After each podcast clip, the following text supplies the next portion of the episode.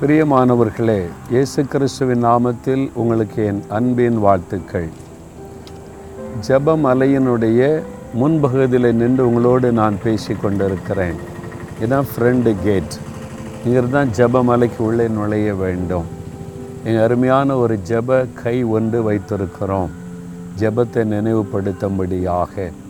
சரி இன்றைக்கு ஒரு வேத வசனத்தை பார்க்கலாம். ஒன்றியோவான் மூன்றாம் அதிகாரம் பதினாறாம் வசனத்தில் இயேசு தம்முடைய ஜீவனை நமக்காக கொடுத்ததினாலே அன்பு இன்னதென்று அறிந்திருக்கிறோம். அன்புன்னா என்ன?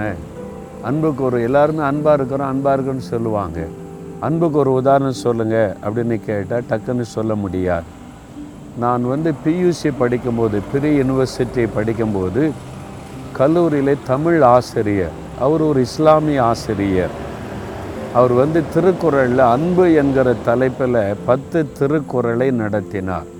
அதற்கெல்லாம் விளக்கம் கொடுத்தார். அன்பை பற்றி திருவள்ளுவர் என்ன சொல்லி இருக்கிறார் என்று. பத்து குறளுக்கும் விளக்கம் கொடுத்துட்டு அவர் சொன்னார் இந்த அன்புக்கு ஒரே ஒரு உதாரணத்தை என்னால் சொல்ல முடியும் என்று சொன்னார். வகுப்பு நடந்து கொண்டிருக்கும்போது சொல்லிட்டு அவர் சொன்னார் இயேசுவைத்தான் உதாரணமாக சொல்ல முடியும். அவர் மனு கொலத்திற்காக பாவிகளுக்காக சிலுவையில் தன் ஜீவனையே கொடுத்து அன்பு கூர்ந்தார் என்று இயேசுவை குறித்து அவர் சொன்னார். அதைத்தான் இந்த வேத வசனம் சொல்லுகிறாரு. அவர் சிலுவையில் ஜீவனை கொடுத்ததினால் அன்பு இன்னதென்று அறிந்திருக்கிறோம். அன்புக்கு உதாரணம் இயேசு கிறிஸ்து தான்.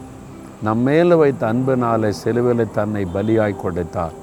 முழு உலகத்தின் மேலே வைத்த அன்பினால முழு உலகத்திற்காக தன் ஜீவனை கொடுத்தார். அந்த அன்பை நினைத்த நானும் அதே மாதிரி அன்பாக இருக்கணும். அந்த இயேசுவின் சிலுவை அன்பை எனக்கு வேணும்னு கேளுங்க. அந்த அன்பை பெற்றுக்கொள்ளுங்க. அன்பாக நடந்து கொள்ளுங்க. தகப்பனே நீங்கள் சிலுவையில் சிந்தின அந்த ரத்தம் நீர் பட்ட பாடுகள் மூலமாய் அன்பை எங்களுக்கு வெளிப்படுத்தி காண்பித்ததற்காய் ஸ்தோத்திரம்.